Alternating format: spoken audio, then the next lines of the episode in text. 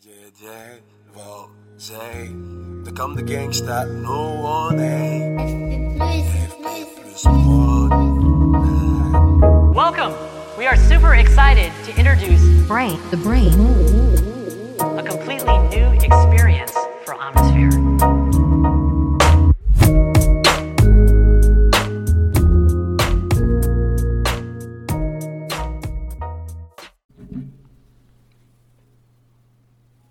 Mes amis, bon retour dans le podcast de l'antifragilité.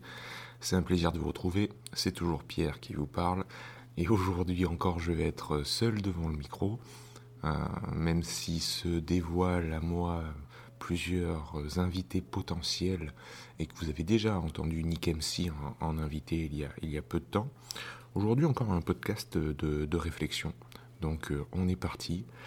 On est parti avec ce thème-là, cette, cette question que j'aime, je, me suis posé un temps euh, et je continue à me poser hein, régulièrement quand je suis face à des choix et que je pose à des, personnes qui m'entourent, quand je les vois vraiment lutter contre un choix cornélien, c'est l'aurais-tu fait si tu étais seul, seul au monde? En gros, si tu étais vraiment coupé de tout lien familial, euh, amical, de toutes les personnes qui t'entourent, du qu'en dira-t-on, ne l'aurais-tu pas déjà fait? On est tous face à des choix comme ça, durs ou pas durs, hein, complexes ou pas complexes, euh, des choix.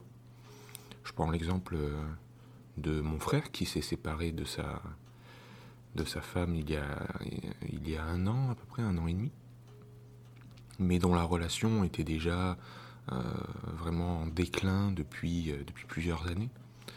Ça a traîné, hein, ils sont restés ensemble euh,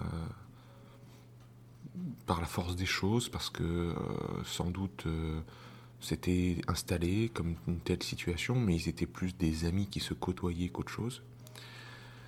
Euh, et je me suis toujours demandé, mais s'ils étaient seuls au monde, s'il n'y avait pas le regard de toute la famille, s'ils ne se posaient pas la question, oui, mais qu'est-ce qu'on va dire de nous si on divorce, etc. S'il n'y avait pas toutes ces questions sociétales et toute cette pression extérieure sur eux, ne se seraient-ils pas déjà séparés tout de suite?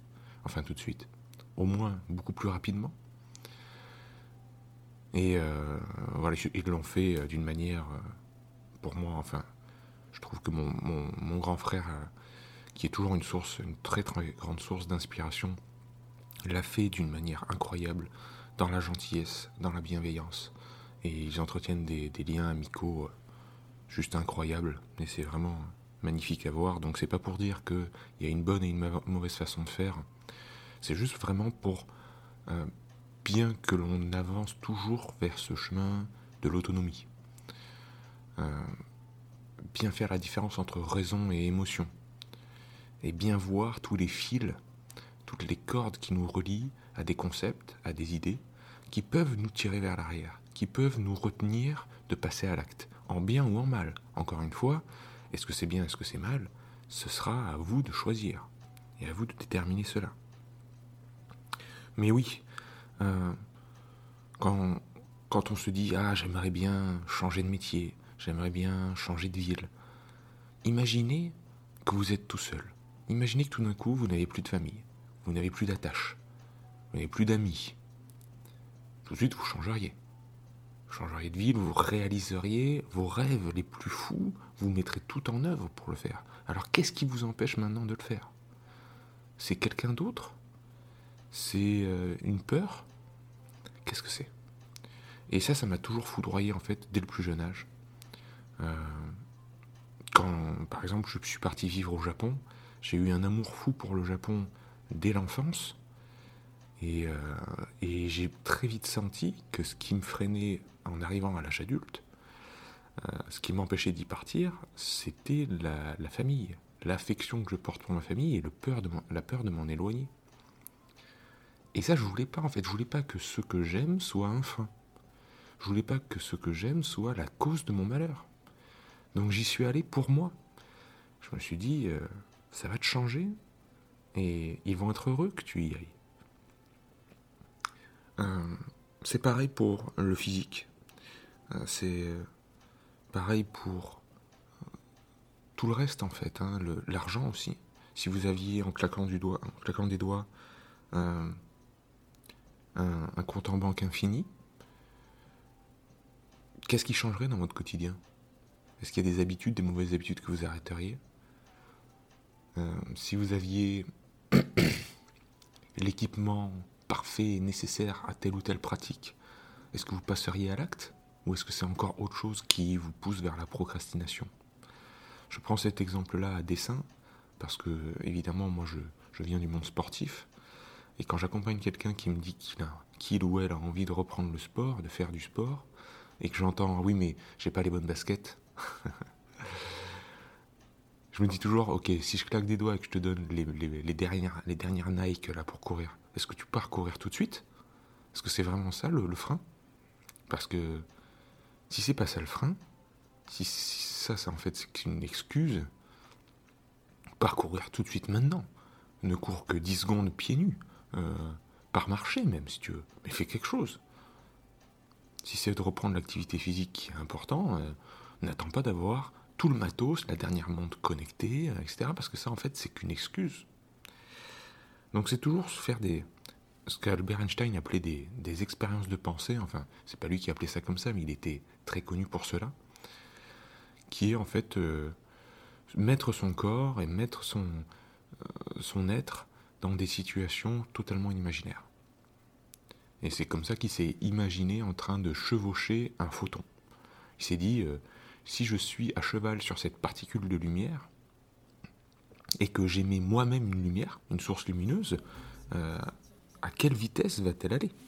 Ben oui, parce que euh, on nous dit bien, les lois physiques nous disent, rien ne va plus vite que la lumière, 300 000 km par seconde dans le vide, rien ne va plus vite que la lumière, ok, mais si je suis déjà en train de chevaucher la lumière, et que j'émets moi-même de la lumière, ça fait 300 000, plus de 300 000, 600 000 km par seconde Ben non, rien ne peut aller plus vite que la lumière.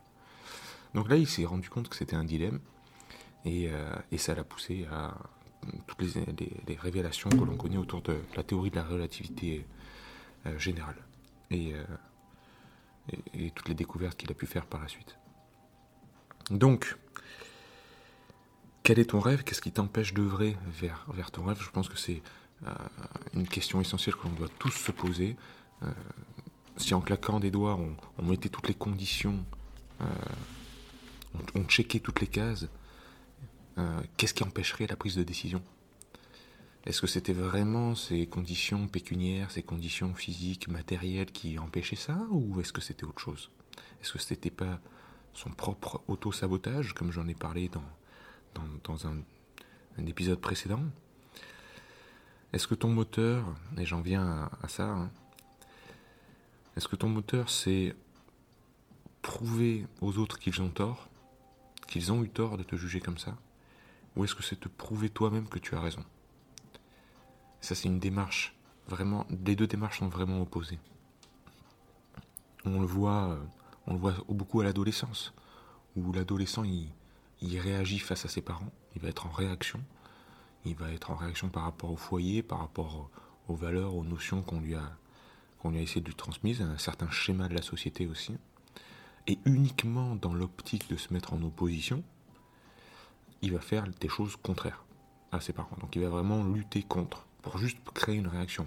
Je pense que c'est vertueux à un certain âge. Hein. Je pense qu'il faut euh, explorer toutes les facettes de notre être et, euh, du monde qui nous entoure. Et, euh, et cette rébellion de l'adolescence, c'est sans doute une étape clé et constructrice.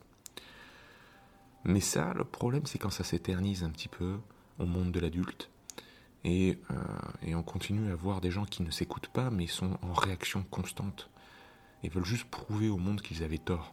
Ils avaient tort de les juger ainsi, et ah, je vais y arriver en, en tous vous écrasant et en vous prouvant que non, vous aviez tort, je peux réussir à gagner de l'argent, perdre du poids, à, faire ceci, à faire cela, à accomplir ceci, accomplir cela, au lieu de le faire pour eux-mêmes.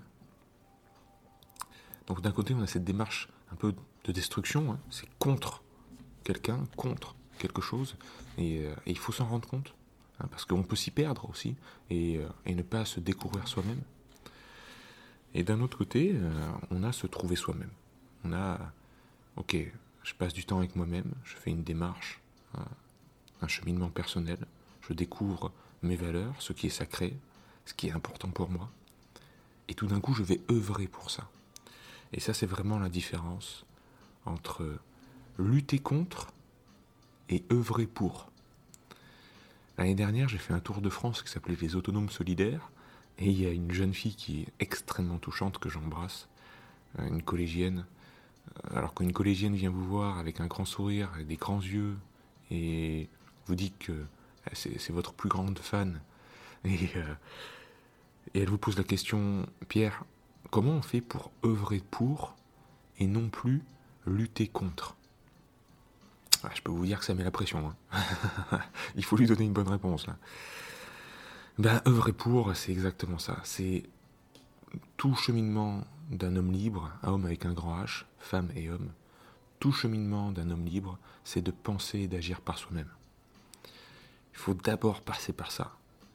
Déterminer ses valeurs, déterminer les bordures de son chemin, pour ensuite pouvoir œuvrer et avancer sur ce chemin. Sans ça, on va taper dans, une sorte d'ombre et d'obscurité où on risque de se perdre. On risque d'œuvrer, d'avancer sur des chemins qui ne nous appartiennent pas, les chemins des autres. Euh, trop de fois, on le voit dans le monde professionnel, c'est très caractéristique actuellement. Mais euh, le chemin de l'autonomie passe d'abord par ça, se trouver et se connaître soi-même. Ce qui va nous permettre d'accomplir le premier, euh, premier devoir de l'homme libre, c'est de penser et d'agir par soi-même qualité très très rare de nos jours. Pour œuvrer pour, eh ben on peut prendre un grand exemple, et je vais terminer là-dessus, de mon ami, grand ami Gunther Pauli. Gunther Pauli et Idriss Aberkan, euh, j'ai réalisé le, Tour Super France avec eux, comme vous le savez sans doute. Et Gunther, c'est vraiment, vraiment le monsieur qui personnalise le plus pour moi le fait d'œuvrer pour des choses. Il ne parle que de projets positifs, il ne veut jamais qu'on parle des problèmes, ça ne l'intéresse pas. Il ne parle que des solutions. Et allez voir son interview sur, sur Thinkerview, allez voir aussi ses interviews sur Verisme TV, hein, bien sûr, mais la phrase de de l'interview de Thinkerview à retenir, c'est quand euh, la personne, l'intervieweur lui demande comment fait-on pour changer le monde?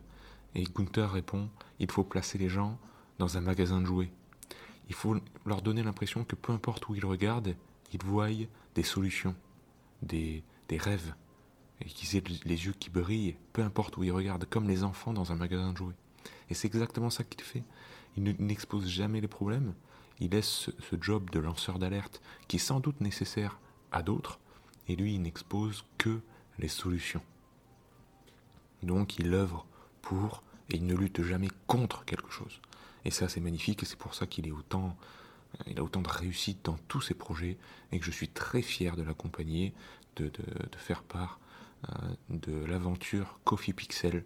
Si vous ne connaissez pas Coffee Pixel, allez voir, ce sera la révolution du café solide qui permet de régénérer les forêts et les écosystèmes. Voilà, chers amis, je vous laisse là-dessus, sur cette belle réflexion de œuvrer pour versus lutter contre. Euh, et posez-vous, posez-vous ces bonnes questions-là euh, par rapport à, à vos actes de tous les jours. Je vous dis à bientôt dans les podcasts de l'antifragilité. Ciao.